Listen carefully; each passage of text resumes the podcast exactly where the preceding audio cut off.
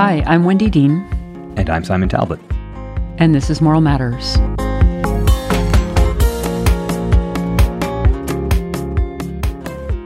So today we're going to be talking with Dr. Jane Kim.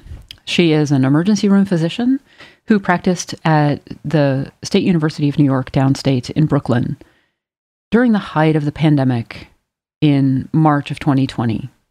And this is probably more relevant than ever because we're now seeing COVID 19 cases spike once again uh, as part of this pandemic.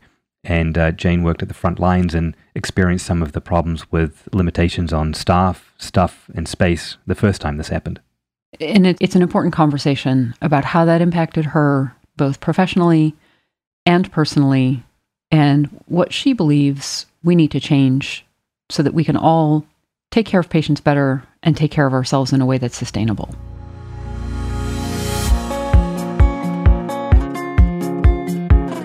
So, Jane, uh, thank you so much for joining us today on Moral Matters. Could you give us a little bit of, like, set the scene for us about where you work and what it was like in March? Yeah, Wendy, thank you so much for inviting me. Uh, it's such a pleasure to talk to you again. Um, March. I guess I should start a little bit before because um, it was my last vacation that I took. So, end of February, um, I went to go see my best friend from college in Vancouver to go snowboarding with her. So exciting. Then I decided to call an audible and then join my friend who was in Jackson Hole. Uh, so had a great time snowboarding and we were watching the wall, the world fall apart, basically, um, away from home. And the people I was with at Jackson Hole were my emergency medicine colleague and his wife, who happens to be a um, ICU critical care intensivist um, at our sister hospital. So we're all three of us are sitting there. I could distinctly remember we're like sitting in this hole in the wall uh, Thai place, and we're watching the news on the TV while eating our noodles, and we're like, "Oh, we should plan on going home soon because the world's falling apart, and we might not be able to get back home." Number one. Um, what date was that? That's probably yeah. That's probably. Um, March 10th or something like that. Mm. Uh, because I remember my first shift back was March 12th, distinctly. I was like, wow. And we had this like really naive view of what was happening even on a healthcare level. Uh, our protocols at that time were that the attending can only see these uh, people of interest, uh, COVID potential patients. Um, our residents, our trainees should not be exposing themselves to these patients. So only the attending, so supervising physicians can see these patients. Uh, this was completely naive because COVID at that time was everywhere. And if you talk to any one of the epidemiologists um, in New York at that time, they tell you that March 15 was the peak um, of what we experienced. So March 12th, we were deep in COVID, and it was palpable. When I walked into my first shift, people were there not with the typical fever, cough, shortness of breath. It was abdominal pain. It was, uh, you know, diarrhea. It was all these other symptoms that clearly these patients were in pro- in close proximity to people that were COVID positive, classic COVID positive, and were presenting clearly with a different set of symptoms at that time. Um, so it was very palpable uh, that we had no clue what we were doing, which was incredibly scary. Um, yeah, I can imagine because it's one thing walking into a situation where you're clear about what the disease process is and what the next steps are but when you're walking in there, not even knowing what it's going to look like when you get there, never mind how you'll address it. Right. That's not a that's not a situation that any of us has ever trained for or is used to. No, I think You know, we're all trained that if you studied hard and you knew exactly what was going to happen, uh, and you do all the right things, you'll solve the problem, right? Uh, I think we were never exposed to the situation, no matter what you did or what you thought it was. You're you're not going to be able to fix it. So it was very challenging. It was very challenging. Jane, so tell us how things evolved from that early March through later March and, and April. What happened as time went on? Yeah, so I think the first week, that, that March 12th week or two, was this very mild um, syndrome of people with mild fever, cough, abdominal pain, nausea, vomiting, like I said, diarrhea kind of symptoms. Then it took a sharp left turn, and we saw a tremendous amount of patients coming in with hypoxia, clear hypoxia, like oxygen levels in the 60s, uh, things that we just never saw before. And normally oxygen levels are in the 90s. Yeah, absolutely. 90s, nine, we want typically over 95. Uh, but these patients were very hypoxic, very sick. And it wasn't, like I said, what we knew in the news, like older patients. We were seeing younger patients, people in their 30s, 40s. Uh, typically young and healthy previous to this event.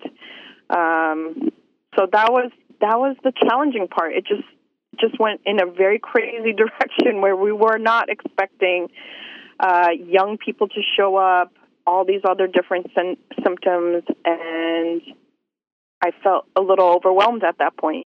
And what was it like for you seeing those patients coming through your emergency room and knowing that they were different than what was being portrayed in the news. And that maybe maybe the public wasn't getting the story that you were seeing and that you knew was the natural disease course. I think what immediately hit me was we didn't know what was happening. Uh, I don't. I didn't immediately think, oh, this was fake news or this was media spin. I mean, that's not where my brain went. My brain went somewhere we just have no clue, right? Um, the information is not out there. And we, as a scientific community, as a healthcare community, we had no idea what we were dealing with. Therefore, the information wasn't out there because immediately, because there was a vacuum of information, centralized information from like the CDC or the WHO or some kind of scientific global healthcare body I think immediately you saw Facebook groups and WhatsApp chats start develop uh, inherently on their own to kind of bring together all the personal experiences that these frontline physicians were experiencing across the world. So it was incredibly organic in the way information started uh, coming together. And it was very clear that people's experiences, emergency medicine physicians' experiences across the world, were seeing the same things. Uh, this was not clearly just fever, cough, uh, shortness of breath. This was a myriad of symptoms, which now is is reflected. But that was known very early on, and that people were experience, experiencing hypoxia that we have never experienced before. And now the question became, at that early point, what do we do about it? Because whatever we were doing, it wasn't working.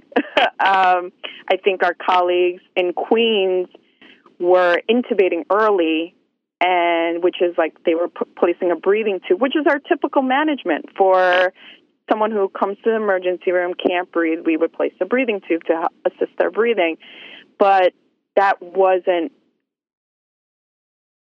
possibly the right solution. Um, maybe there was something else we had to consider because that wasn't changing their clinical picture as as much as they wanted it to. Um, so there was something else going on, and I think as as a group, as an inherent um, global group on Facebook or WhatsApp, these these chats, we were trying to all figure it out. So, what did your emergency room look like as as March sort of progressed? Was interesting. I mean, I think if anyone's done public health anywhere else in the world, um, you you kind of do hot zone, cold zones, right? You could divide and conquer, kind of like keep right. the well people away from the sick people. I mean, that went completely to the wayside. I mean, it it was all hot. It was it was the place was lava, right? So there was no point in separating hot zone, cold zone. It was only a matter of really sick versus less sick. Uh, mm-hmm. and at that point, I think our we didn't have adequate testing, so we weren't even testing people that we weren't admitting to the hospital, but clearly we knew had COVID. So we would say, "Hey, go home. You clearly have the symptoms. The chances are good that you have it. Self isolate for 14 days."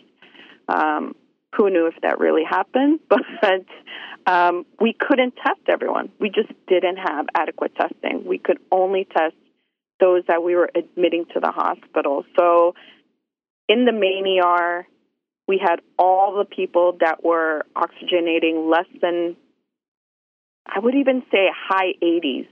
We wouldn't even we wouldn't even consider anyone for the main ER if they were satting uh, their saturation was higher than 88, 89. We would most likely send them home if they were oxygenating at that level, which is a little bit crazy for those training because they know that that's not okay. But that was the situation. Um, and then in our critical care area, we had patients, like I said, sat like in the oxygen saturations of like lower than 60, which was insane. How were you managing with um, volume of physicians and PPE and things like that? Yeah, I mean, I, I have to tell you honestly, our hospital system did a great job of ensuring that we did have enough PPE um, for the physicians.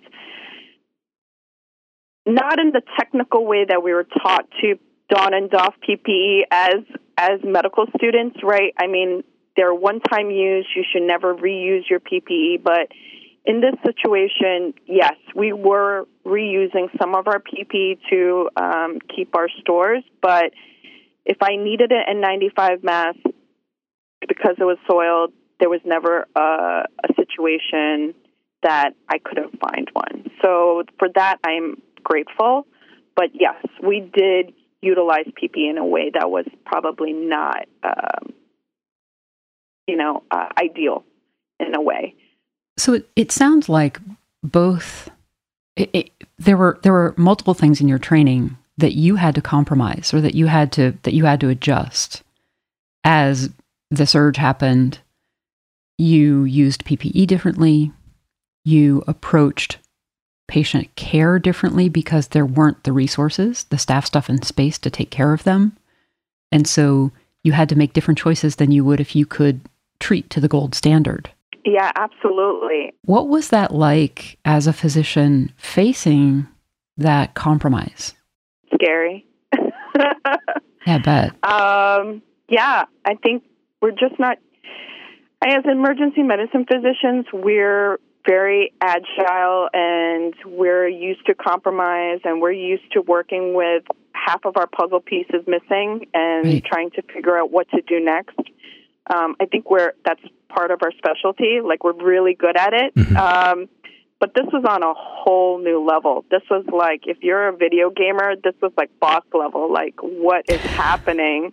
Because it was extremely challenging. Not only did we not completely understand the clinical situation, which I think as a physician is extremely challenging. Like if I don't know what I'm looking for and how to treat it appropriately, what am I doing? Like, how am I fulfilling my job? That was the first problem from a from a physician standpoint.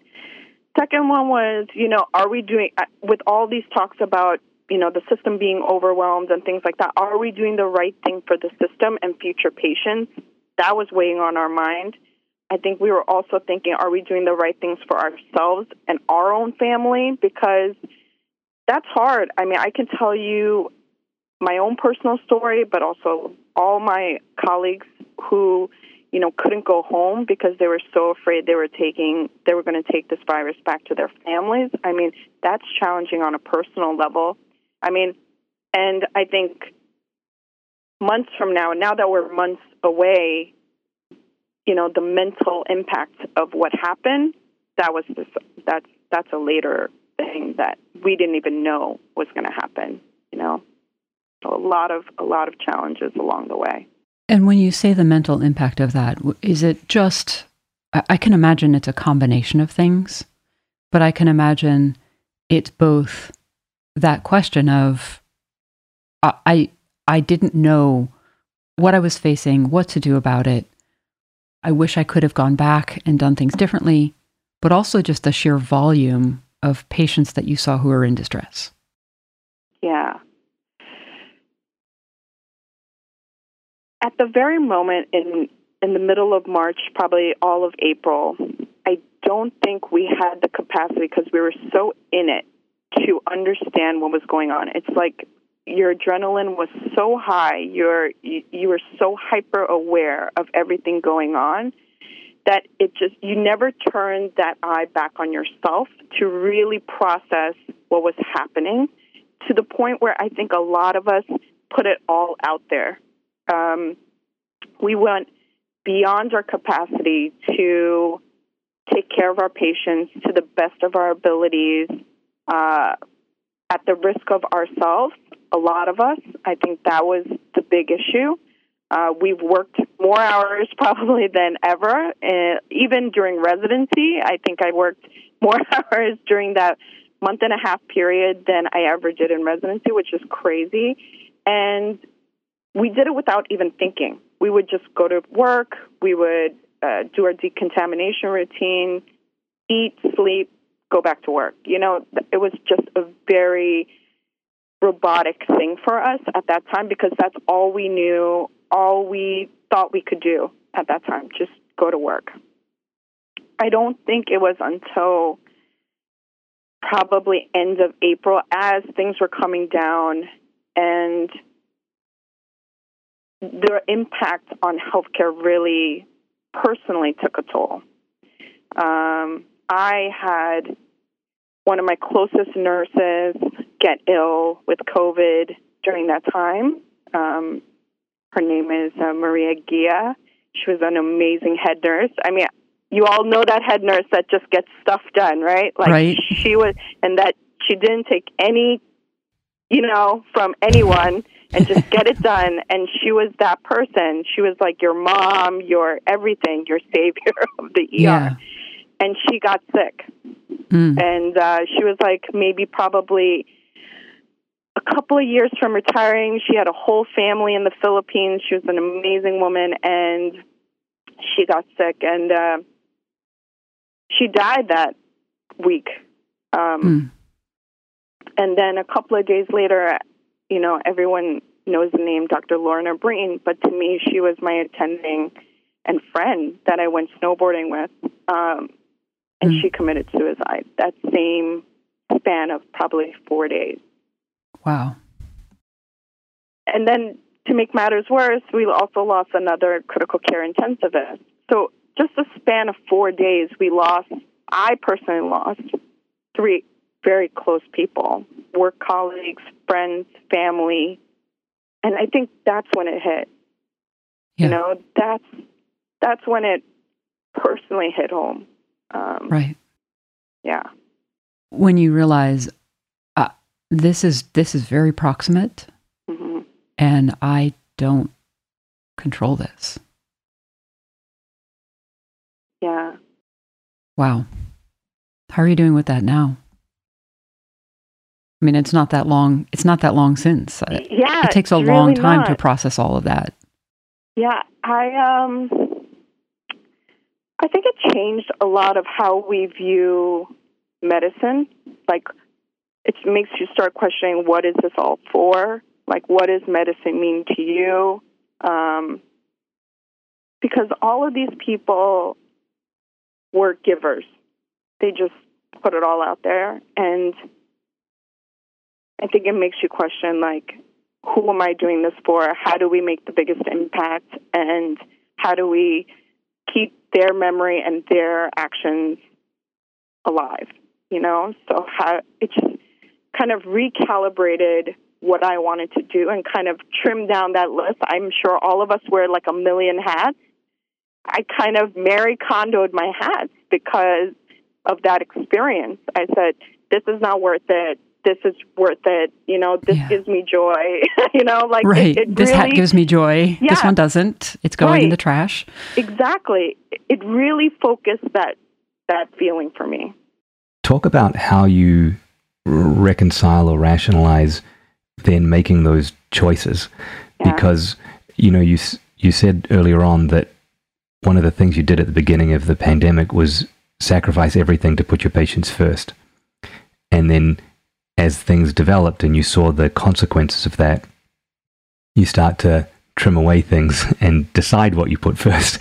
Um, how do you how do you make those decisions and, and, and how how have you found that process? That's a great question. Um, so what's really interesting is that this experience probably has reinforced my love for medicine, like clinical medicine. Um, I wear a ton of hats as like a clinical educator. So, you know, I I do a ton of simulation education work and those were my accessory hats and it really focused down on the projects that had either social impact or increased awareness of how social determinants of disease impact healthcare. Um, how we really need to focus on human centered healthcare uh, and not this esoteric, you know, processes and things like that. We really need to focus. It really made me realize how we need to value human capital, how we really, on the physician side, need to make sure that we are the best physicians we can be mentally, physically, um, capacity wise, but also how are we best serving our patient uh, population. So that really narrowed down a lot of the projects that I was doing um, and helped me discard some of the hats that I wasn't, I was only doing probably because I was told to, I couldn't say no and I was mm-hmm. told to say yes. Um, so it kind of gave me the courage to say, hey, um, I just don't have the capacity to do this at this time. Thank you for the opportunity. I'm going to put this hat aside uh, and really engage myself in my passion projects, which involve more about building better residents, better attendings, um, from a mental standpoint, from a from an emotional standpoint, and also kind of delving into are we really doing the best things for our community? Are we really aware of the things that go into our care of our patients in this black and, uh, black and brown community? Um, so it really made me look into social EM um, as something that we really need to be aware of and implement in our healthcare system. Yeah, so that's a I think that's a really important conversation about not only what are our values, but what are the values of the patients we serve and what is the value of, of healthcare in our community? And how can we as a sixth of the economy help to move the conversations that are surrounding those issues out in the community?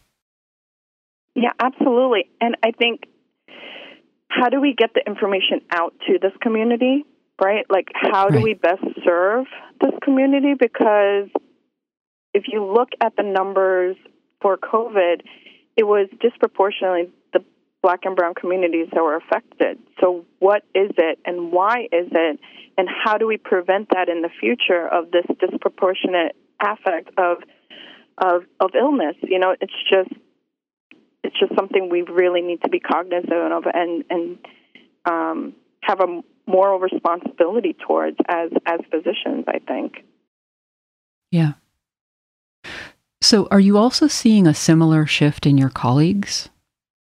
who have been through this to to kind of reprioritize and, and shift around their Marie Kondo their hats? Yeah. I mean, as you know, I think physicians are, uh, I say we're incredibly intelligent, uh, book smart, but we're probably emotionally not so smart, unintelligent in a way. So it's been it's been interesting having the space to kind of talk about things like this. Um, I think we subconsciously probably are doing a lot of things or are feeling certain ways, but we're really not talking about it. Uh, we're really not comfortable talking about it. It's it's incredibly uncomfortable to turn that lens back on ourselves and say, "Hey, are we okay? Are we at our best? And are we doing the right things?" Um, yeah. I'm having those conversations probably one on one, maybe with my residents, maybe with my work colleagues, but not on a global scale. So it's very hard to assess what's happening to physicians on a whole because there's no such platform to comfortably do that um, or any efforts to really do that. Jane, one of the things you're talking a lot about um, as we led into this was about uh, personal ways to uh, change one's life and change one's values and cope. And I'm really curious what your thoughts are on um, the bigger issues, the systemic issues, the ways that we can use the system to improve the circumstance. Wow. Um, Sorry, I know it's a big question. yeah, it's a great it's it's a great question um, because I think in the past couple of years, the medical community has where, uh, raised awareness of something called burnout. Uh, we've talked about it in a very almost unintelligent way that's kind of turned burnout, which is such an important issue, into something that, you know, viscerally turns physicians off. Um, every time we hear that there's a talk about burnout, I think immediately you roll your eyes and you're like, I don't want to hear about eating well, sleeping well, and yoga. I'm just over it. and and I feel like we're all laughing because we've heard it so, so many times. so many times, and you're over it, emotionally over it. But anyone who's gone through that experience knows how important it is. I mean, I think 2015 was the first time I experienced quote unquote burnout. Um, it was the point where I think all of us kind of have been, which is I'm overwhelmed. I'm even thinking about leaving medicine altogether. Right? I think you you are so well trained. You are you're you invest in yourself. You do all these things, and there comes a point in your life where you say, "Hey, I'm done. I am I'm out." Um, and whatever we call it, you know, I know, you know, Wendy calls them, you know, moral injury. I mean, we call it burnout, unwell, you know, whatever we call it that's the important issue that we need to tackle on a system basis uh, in a very intelligent way, which you guys are doing. You guys are having the conversations, right? Like you, you're raising awareness that this is a not only an individual thing where you change like eating well, sleeping well, and going to yoga. It's it's beyond that, right? You have to talk about the healthcare system. What are the expectations of our patients? What are what are the what are the social determinants of disease? What what are the what are the things within healthcare, the insurance issues, uh, the compensation models, uh, all of these things that need to be addressed to help physicians not feel this way, not mm-hmm. feel like just a cog in the system, but empowered to kind of enact the change that they want and they need, right? So that's a million dollar golden goose kind of question like how do we how do we uh, how do we enact that change? How do we raise awareness? How do we cope? Because it's beyond ourselves. You know that's the thing that covid really brought to bear is how broken our system was and how we really don't invest in the human capital of healthcare which is the people, the physicians, the nurses, the the techs, the the cleaning guy, you know, like all of those people. Like we just don't invest in that. You know, we we are too patient forward. We really need to kind of look into that human capital. We need to invest in it. We need to examine that as well. And I think that that was laid bare by COVID. Um, and and I think this this entire podcast is the first step in the right direction, having the conversation. Because, like I said, we're incredibly cerebrally intelligent people as a group. We're not emotionally intelligent. Um, we don't know how to start those conversations with ourselves. Um, and we are uncomfortable engaging in mental health, um, mental health professionals. Even though we're healthcare professionals, we're very resistant to engaging in other people and asking for help to have these conversations.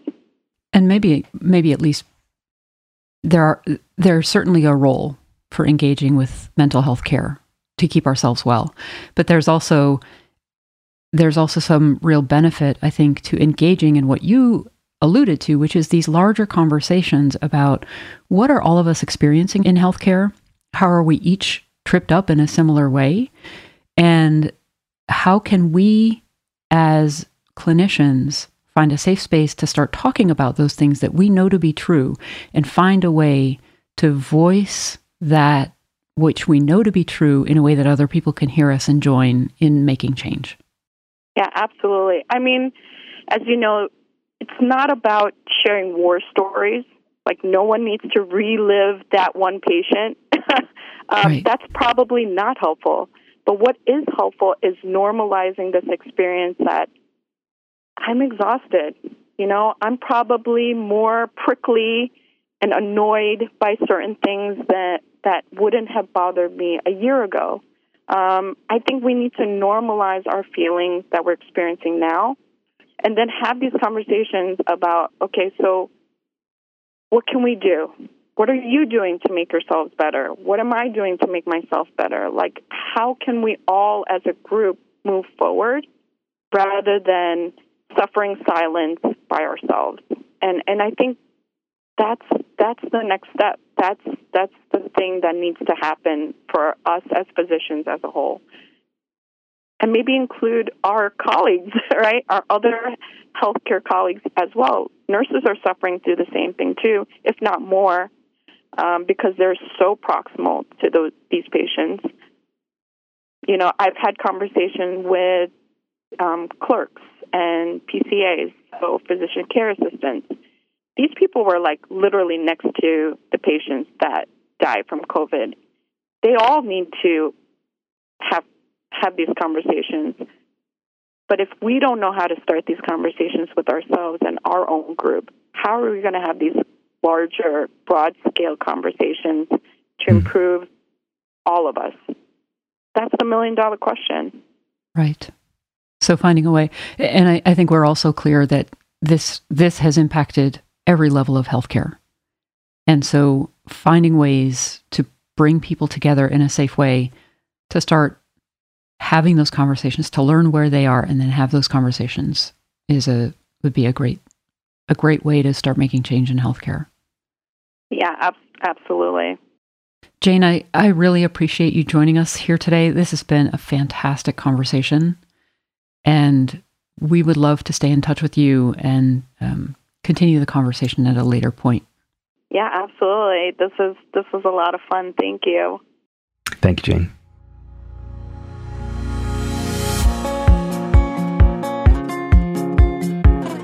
That was just a fantastic conversation with Jane. And I think one of the things that's worth highlighting is how important she sees the role of human capital and the role that we all play in um, highlighting the importance of moral injury as part of uh, mitigating moral injury. Yeah, I mean, I, I think what I'm struck with over and over again, the more people that we talk with, is how profoundly these situations have impacted them, not just not just on a on a personal wellness level, but on this level of I'm hurting because I can't take care of people the way I would like to, And it's caused me to really rethink how I approach my role as a physician, my role as a person, what I find, what what my priorities are um, going forward, and how I'm how am I going to make an impact in a way that's meaningful to myself, but also to others. And what's interesting about this is at a podcast in the future, we're going to be speaking with Carlina Rivera, who's one of the councilwomen uh, on the New York City Council. Um, and she's going to echo some of these comments about the importance of organizing and advocacy of physicians and nurses and healthcare workers in this whole area also. And about how how healthcare is bigger than just taking care of the patient in the moment. It's about thinking about the systems. It's about thinking how the systems can be more efficient or how resources can be better served in restructuring them. And how we all really just need to think in a different way about how we want to deliver healthcare.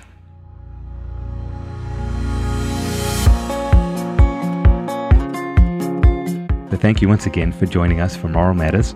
You can find us at Facebook on Moral Injury of Healthcare, Instagram at Moral Injury, and on Twitter. I am at WDean, MD. And I am at Simon Talbot, MD. If you're listening to the podcast, please subscribe to upcoming episodes, rate us online, and review us. So that others can find us. Join us next time when we talk to Elena Perea, a psychiatrist in Western North Carolina. Talk to you soon.